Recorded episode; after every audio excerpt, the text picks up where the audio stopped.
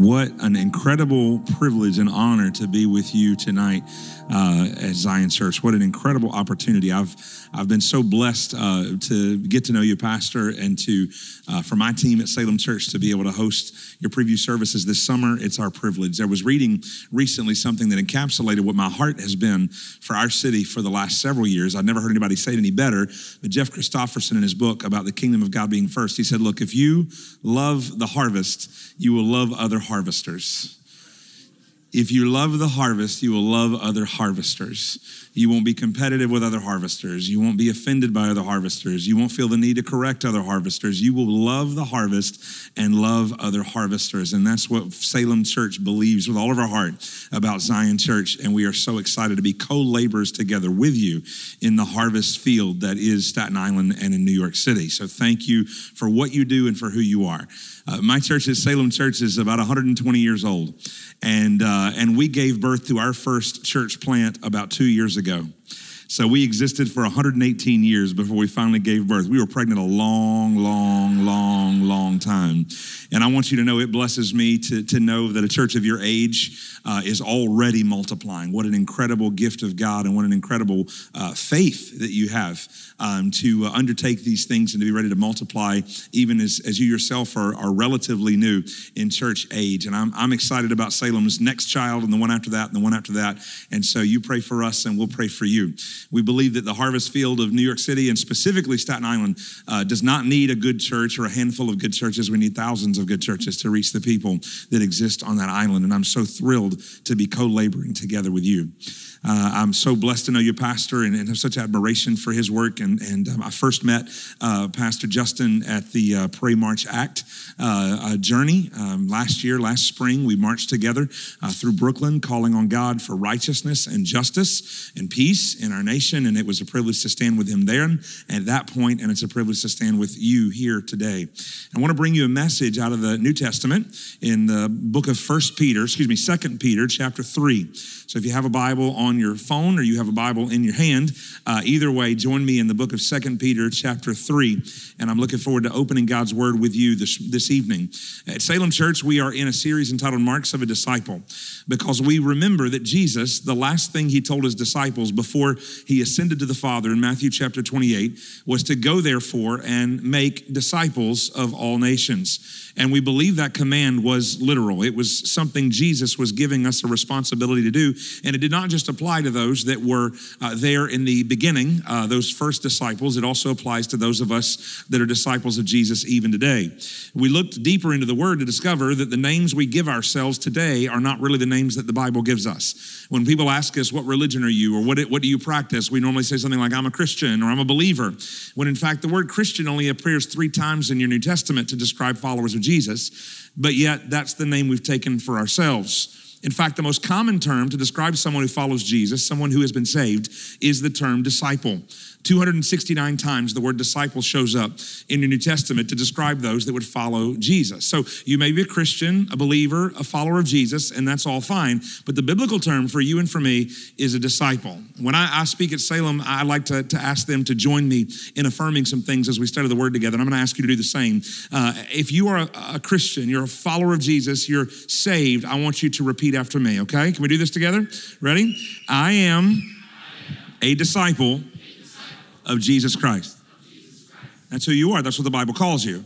So, a Christian, follower, believer, all fine, but the biblical term most synonymous with us is the word disciple. But what is that? What does it look like? And I believe the Bible gives us seven distinct marks of a disciple of Jesus Christ, seven things that mark us as disciples of Jesus Christ. I began first week talking about faith, and then the second week is the message I'm going to bring to you just now, which is on the topic of growth. We're asking the question, Lord, what, what does it look like to be a disciple of Jesus Christ? What does it look like? Does it look like a certain type of morality? Does it look like a, a certain type of routine? Does it look like a generosity? Does it look like a, a certain Christian fish symbol on our car or a t shirt uh, around that we wear on our bodies or a cross that's around of our neck? What are the marks of a biblical disciple? One thing that's very clear when you use the term disciple is that it's very understandable that it's not just a moment of conversion, but a disciple speaks to a moment of conversion conversion followed by a lifetime journey with Jesus. When you get saved, when you become forgiven of your sins and become a follower of Jesus Christ, that discipleship journey is just beginning. It is not ending. So let's hear what the Apostle Peter has to say to disciples of Jesus Christ like me and like you. So let's take a look at verses 17 and 18 from 2 Peter. He writes this You, therefore, beloved, knowing this beforehand, take care that you're not carried away with error and lawless people and lose your own stability but grow in the grace and knowledge of our Lord and Savior Jesus Christ. To him be the glory both now and to the day of eternity. Amen. Would you pray with me? Lord, we thank you for your for your holy and inerrant inspired word. Thank you for the privilege we have to open it this evening. And I pray, God, that you would speak to us by your Holy Spirit, that we may become more like Jesus, whom we follow as his disciples. In Christ's name we pray. Amen and amen. I'm going to give you two observations from this text that I hope will, will clarify somewhat of what a disciple is for you in your own life. The first is that we look at this topic of growth and we see it explained. Verse 17 begins to explain what this growth looks like. The apostle Peter wrote two letters to the same group of people. In First Peter, he wrote to them about the persecution they were facing on the outside. Many of you know, as you study the New Testament, that the, the disciples that received Peter's letter were, were, were suffering under the weight of persecution that was more severe and more fierce than any before them. They were suffering under Emperor Nero and Babylon, and it was, a, it was a disastrous situation for those early disciples. Not only that, the Jewish leadership was, was pursuing them at every opportunity to try to stamp out this movement called the Way, those that followed Jesus, those disciples of Jesus. And the first letter that Peter wrote to these disciples was stand strong in the midst of the outside persecution. But it wasn't long after that letter was written, that letter was sent, and that letter was read that Peter realized he missed a very important topic that he then addressed in his second letter. The second letter wasn't so much about the persecution from the outside. The second letter Peter wrote to his disciples of Jesus that were, that were in his circle was I need to speak to you about division and difficulty in the body. And you know that we have both, even today. We have pressure from the outside and we have difficulty from the inside. And what Peter is explaining to us is that the most important factor that could exist within the body of believers at this time was the concept of growth. The reason being is that false teachers had made their way into the church and they were leading people astray. They were causing people to question the doctrine they'd received from the apostles, causing people to question whether or not they really wanted to be a part of this movement of disciples of Jesus. And so remaining spiritually immature for these believers would have been devastating to their own faith, but also devastating to their community of faith in their church. See, Peter explains in verse 17 the opposite of what growth is. The opposite of growth. What is the opposite of growth? Well, he says it there. He says, Take care that you're not carried away with the error of lawless people and lose your own stability. So, what are the factors of, of a lack of growth? One is that you're easily deceived by others. Whenever we don't mature as followers of Jesus, we become easy prey for false teachers and false ideologies and doctrine. We become easy prey for it. We read a book, we hear a podcast. All of a sudden, we're being led astray into some direction that is not what God has given to us through our local church and our, our leaders. We're also regularly nervous and fearful. I don't know about you guys, but in my in my church at, Staten Island, there's a lot of people fearful and nervous about the cultural winds that are blowing right now. Nervous about things related to vaccines and mandates and all kinds of things. I, am sure that's not the case here at all. But over on Staten Island, there's some people freaking out about that right now. And uh, and so the challenge I have for them is not do this or do that or listen to this or listen to that. The challenge I have for my people is this: grow in the grace and knowledge of Jesus Christ and root yourself in Him and then He will provide you what you need to, to weather the challenging storms around you. But as a, a, follower of Jesus, we grow in grace. That means that we have the opportunity to not be driven back and forth by winds and waves of the cultural, uh, the cultural moments we're in. Not only that, we're tossed around by various ideologies.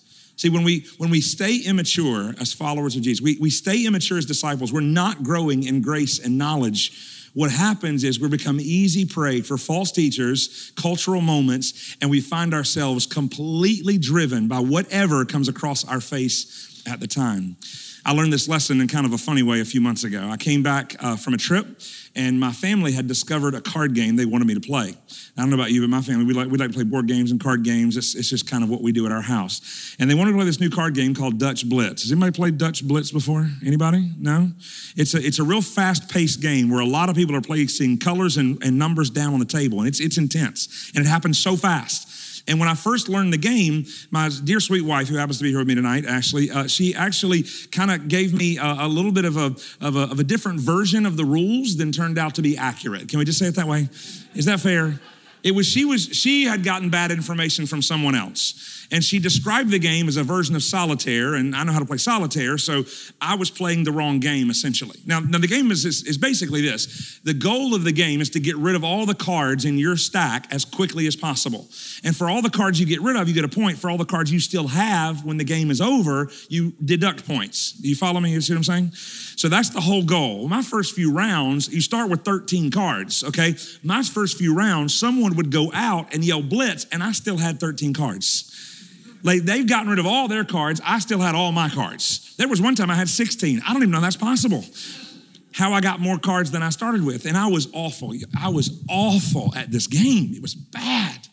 But then what happened? I kept playing more, started learning more, realized what I needed to focus on, not on this stack, but on that stack, not on this, this, this arrangement, that arrangement. I learned, I learned the rules, the way they were supposed to be played. And over the course of time, I finally got to where I could, I could win a few hands and I could actually do well because I knew what to focus on and I knew how to keep myself from being distracted by everything that came across my face.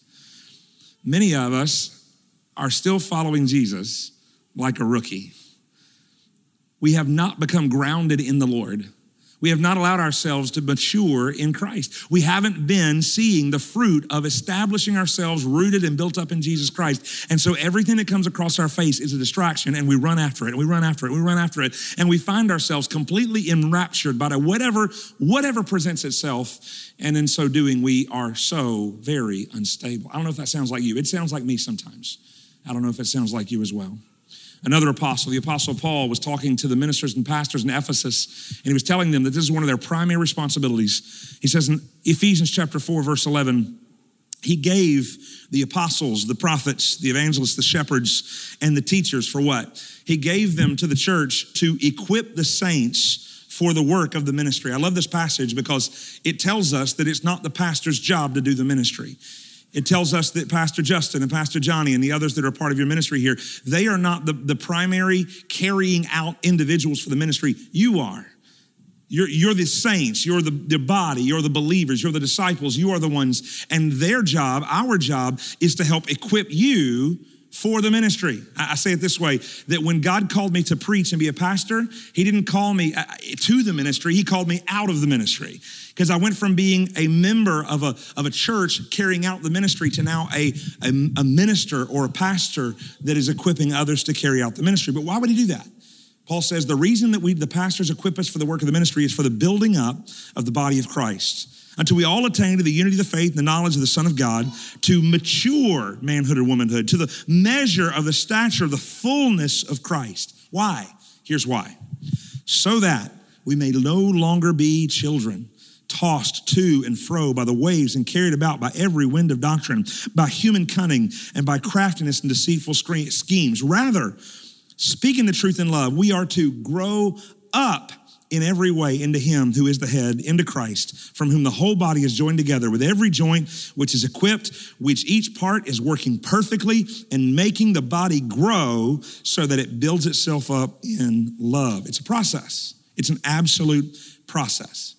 And what happens is, believers in Jesus, disciples of Jesus, are in a continual, never ending pattern of growth. Okay? So repeat after me, Zion Church. Ready? I am, I am. a disciple of Jesus Christ.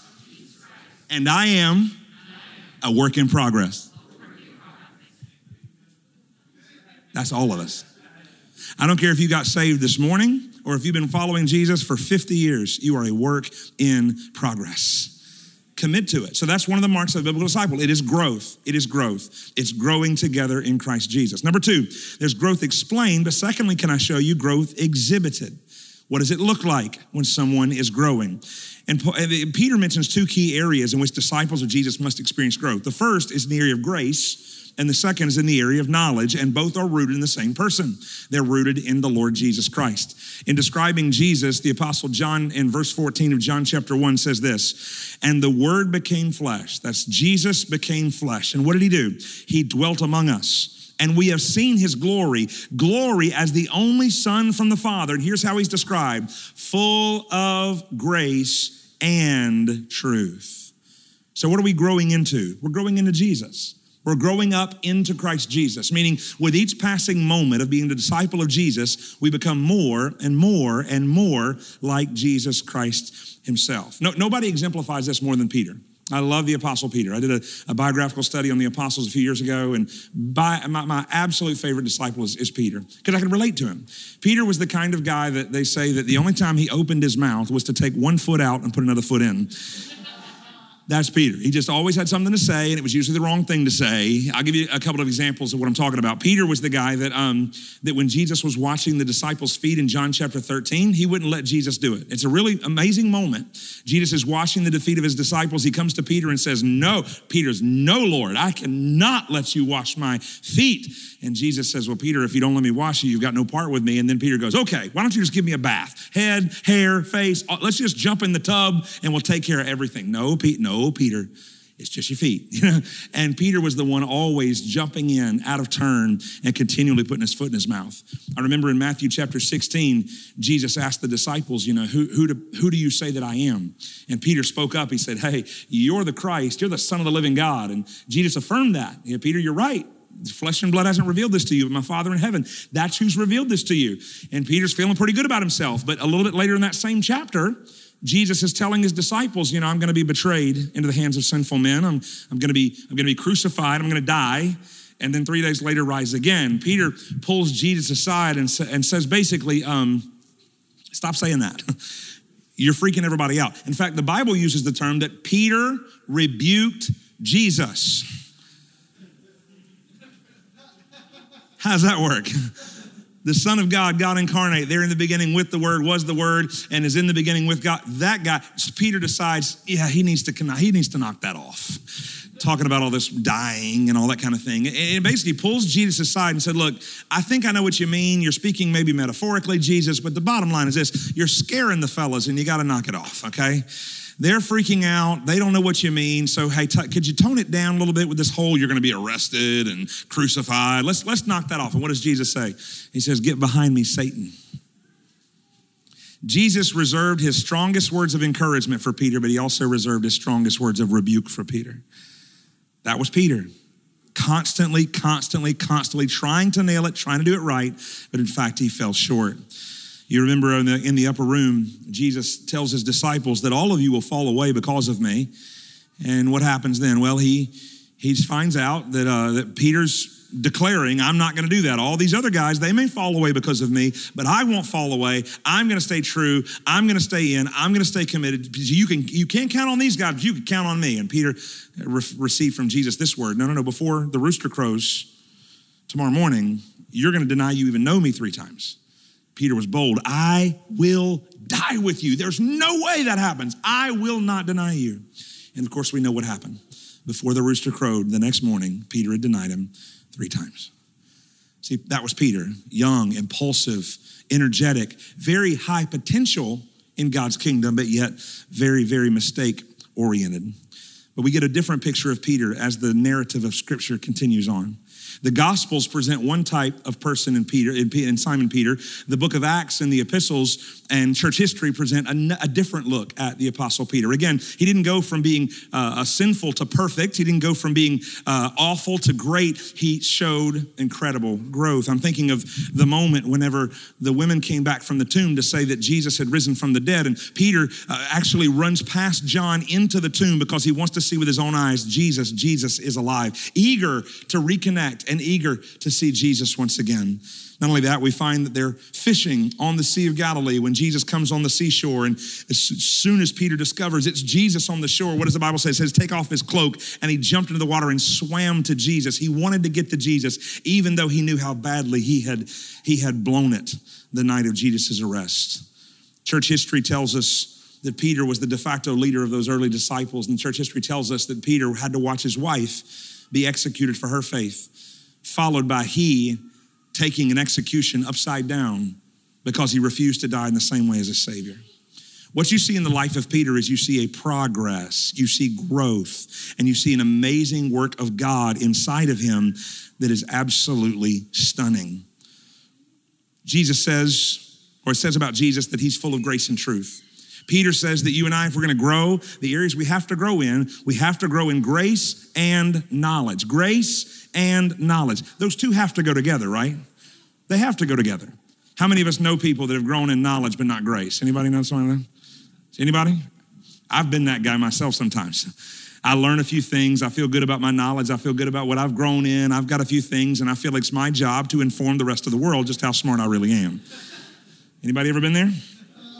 I have, you have, we've known that person. Unfortunately, what happens is that knowledge without grace turns you into a jerk. You know that, right? An absolute jerk. And I know because I've been the one on the receiving end as well as the giving end of that particular challenge. And it, it is to have knowledge without grace, to grow in, in knowledge, but not to grow in grace, leads to pride and leads to devastation. Let me tell you what it ultimately leads to, too, is that when you grow in knowledge without grace, you begin to see yourself as the epitome of knowledge, and the epitome of, of, uh, of, of what it means to follow Jesus in truth. But you know the truth is deep within yourself, you need the grace of God just like everyone else does. And when you grow in knowledge but not grace, you begin to think, well, maybe I don't need this grace. Maybe I am, maybe I'm above that. And then all of a sudden something happens and you fall and you fall on your face hard. And the grace that you've never extended to others, now you don't even extend to yourself. And so growing in knowledge without grace many times is a road away from the Lord Jesus rather than following the Lord Jesus. It's also a challenge to grow in grace without knowledge. And that seems to be a cultural demand these days as well. Let's just love everybody. Let, us just let's just all hug together. Let's just let's just all pat one another on the head and affirm every single thing that we see and do, and never for a moment stop to think: Is there such a thing as sin? Is there such a thing as repentance? Is there such a thing as as turning from sin and placing faith and trust in Jesus? See, the simple fact of the matter is this: is that grace without without knowledge is nothing more than sentimentality, whereas knowledge without grace is nothing more than harshness, and neither one of them are our Lord Jesus Christ. Jesus was the perfect embodiment of what? Grace and truth. And so, as we're growing, what are we growing into? We're not growing into the most knowledgeable scholar we've ever been, could imagine. We're not growing into the most, uh, you know, the, the most uh, loving, compassionate person who cares nothing for the truth. No, we're growing up into Jesus, which is the perfect. He is the perfect embodiment of grace and of truth. I really want to challenge you tonight to lean into growth to lean into the reality that you have not arrived yet in your walk with Jesus and to realize that God has something for you in the future that you are to grow up into and experience in the Lord Jesus Christ. And the only way for you to experience that is to surrender to this journey of growth. Embrace a lifelong journey with Jesus. But can I give you, can I tell you something that's true that you already know is true, but I want to remind you? This is hard. Isn't it, beloved? This is very difficult because we want to be the expert, right? We want to know some things. We want to be stable, right? We want to be we want to be the, the the the consistent ones. We don't go up and down. We don't ride the roller coaster, right? We want to be we want to be stable. We want to project strength and stability. We we don't want to be the one that's always struggling, the one that's always growing, the always the one that's always stretching. We want to get to a place, a place where we feel stable. We feel completely assured of ourselves and where we are. And unfortunately, that doesn't happen in the Christian life. It is a lifelong journey of growth and it is difficult. But could I encourage you with something tonight before I, I want to show you a little illustration that, that I hope that I hope makes the point for you. And then I'm going to step away and, and we're going to go back into music. God has given you what you need for this journey. It's not up to you to create enough self-will it's not up to you to pull yourself up by your own bootstraps. It's not, it's not up to you to, to somehow do this in your, own, in your own personal power. And if it were, you wouldn't fail just like I am failing.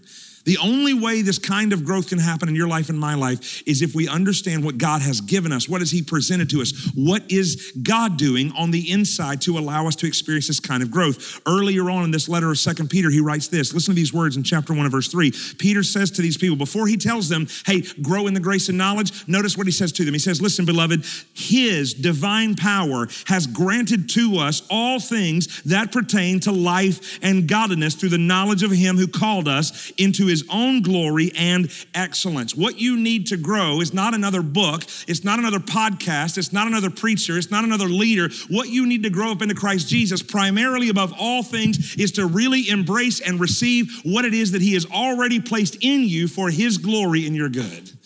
God has given you an incredible gift called the Holy Spirit that is all you need to experience the flourishing of growth that He brings to you. And it resonates with the Spirit in others. And so we do it together collectively as a body. God's given you what you need. He's given you what you need. We spend so much time thinking if I had this, then it would be easier. If I had that, then it would be accomplished. If I had those things, then, then I'm telling you, I'd be set. What you need to grow in Christ, into Christ Jesus has already been given to you and it is God's Holy Spirit. You have Him, He's yours. So when it comes to growth, as a mark of a disciple, trust in the power of the Holy Spirit. All right, give me just a second. I got something back here I want to bring out just to, just to help help illustrate the point. Okay, I'll be back. I promise. Don't go anywhere. Stay right there. Okay. When I walked in tonight, the, the team here looked at me so funny. They're like, You brought your own toilet paper? It's a Scott box. Okay, it's not toilet paper, it's something else in here, okay? So, what I have in this box is an illustration of what it looks like to grow, to authentically grow in grace and knowledge through Jesus Christ. Okay, so I have a balloon, okay? And that's all it is. There's no rabbit in this balloon. I'm not going to make it, you know, disappear and all of a sudden I got flowers. That's not that's not the, that's not this kind of show. Amen. What I've got here is a balloon, okay? Now, this balloon, I want it to fly. So, in order to make this balloon fly, I got to do something to make it fly. What do I got to do? I got to I got to hit it, right? I gotta, I gotta smack it. Where'd all those kids go? There were kids right here a minute ago. They all go to the back. They go to a kids ministry. Yeah, you gotta, you gotta smack it. You, to get make it fly, you gotta, you gotta pop it up, right? But then after you pop it up, it comes back down. Okay. This describes the way many of us grow in our spiritual life. Okay. How do we grow? Somebody smacks us. right? You come to church and Pastor Justin gets up here and preaches and he's like, "Bow, wow. And guess what? Read your Bible, wham. And guess what? You read your Bible the next day and the day after and the day after, but then by Wednesday, Thursday, Friday, maybe you're not because what? You're, you're floating back to the ground. So what do you do? You come back to church to get smacked around again. Amen? Right? You listen to that podcast, that guy who was, uh, who was on point, man, he's bringing the word and he's smacking you around. And what's happening is you're just, you're just getting smacked. I'm going to grow. I'm going to grow. And here's how I'm going to grow. Someone's going to smack me, right? And then all of a sudden, you know, something in your life goes wrong, right? You, you, you lose a job and all of a sudden, okay, that smacks you around. So you grow in faith. All right, God, I'm going to trust you. As I've lost this job, I'm going to, I'm going to trust you with it. But then after a while, that, that smack kind of goes away and you begin to levitate back to the ground. Many of us live our Christian life like that, going from one smack to the next and hoping that the general trajectory of our life is somewhat up as we get smacked around again and again and again and again by preachers, by songs, by podcasts, by marriage conferences, by youth camps, by by uh, by uh, sermons, by by by going to the various things. Like we're looking the, the stages of life. We just keep getting smacked around further and further and further. But even if we get smacked really good, and I'm talking, he preaches, preaches a great sermon, man. It's always coming back. Anybody feel like that in your walk with Jesus? It feels like that. There's a different way, though, to make the balloon fly. It's a different way to make the balloon fly, where you don't have to smack it. There's a different way to make the balloon fly where it actually isn't anything outside the balloon that makes it fly. There's another way to make a balloon fly that doesn't require smacking it all the time because it's got something on the inside. So, you know what's inside this balloon? You know what it is. What's inside the balloon? Helium. If you sucked all the air out of this balloon, you'd talk really, really funny. You know, that's what helium does. It makes us talk funny, but it also makes balloons levitate. And in fact, on the outside, if I took scissors and cut this uh, string, the balloon would go even farther. I'm actually holding the balloon down because of what's happening on the outside of it. What's inside this balloon is helium, and what's inside of you is the Holy Spirit. You have everything you need to grow up into Christ Jesus. It's been given to you. And God has designed the church, the body of believers here at Zion and our church over at Salem Church to encourage one another and to encourage one another in the Spirit of God. So we come together, it just further manifests the work of the Holy Spirit inside of us that's already there, and we encourage one another. We stir up our gifts toward one another. We challenge one another. We help one another. We come together not to try to force one another to do things against our will, but instead to release ourselves from controlling the Holy Spirit that inside of us wants to exude what? The gifts of the Spirit love, joy, peace, patience, kindness, goodness, gentleness, faithfulness, and self control, right? We have that. God's given it to us. It's a gift at your salvation that you get to experience day in and day out. You're a disciple of Jesus Christ, and you are a work in progress, but that work is being done from within. through the power of God's Holy Spirit. Let me invite the band up to get ready to lead us in worship. I want to pray for you, my friends and brothers and sisters, but I also want to provide somewhat of an invitation. You see, if there's never been a time for you where you've placed your faith and trust in Jesus to save you, then you don't have the power of the Holy Spirit living inside you. What happens when you get saved? When you turn from your sin and place your faith and trust in Jesus, the Holy Spirit comes to take up residence inside of you. And then it is His power and His authority that allows you to grow up day in and day out. So if there's never been that moment and opportunity for you to be saved, then I want to encourage you to speak to your pastors here at Zion Church and let them help you take that step of trusting Jesus with your life and being saved. Believers, brothers and sisters in the Lord, let me encourage you for just a moment to stop getting yourself smacked around thinking that the answer to your spiritual immaturity is just another beating. Instead, dear friends, in prayer with the Lord, ask the Holy Spirit, fill me, manifest yourself through me, use me in the lives of those around me, and let me a, be a walking, talking, breathing manifestation of your power, the life of Jesus to all those that know me. Help me to grow in grace and knowledge of our Lord Jesus Christ and let me do it by your power and not mine, because your power, Lord, is an endless supply. Let's pray together. Father, I love you and I thank you so much for this time. I've enjoyed my friends tonight. I thank you, God, for what you have done and continue to do in this amazing church. God, I pray in Jesus' name that, that what I've shared this evening, God, would resonate with those in which it needs to. And God, I pray in Jesus' name that you'd help us, you'd help us, you'd help us to surrender the power of your Holy Spirit and experience his work in and through us in this neighborhood, all across the city. There would be people or people of your spirit growing up into our salvation. Thank you, Jesus. And it's in your name we pray. Amen and amen.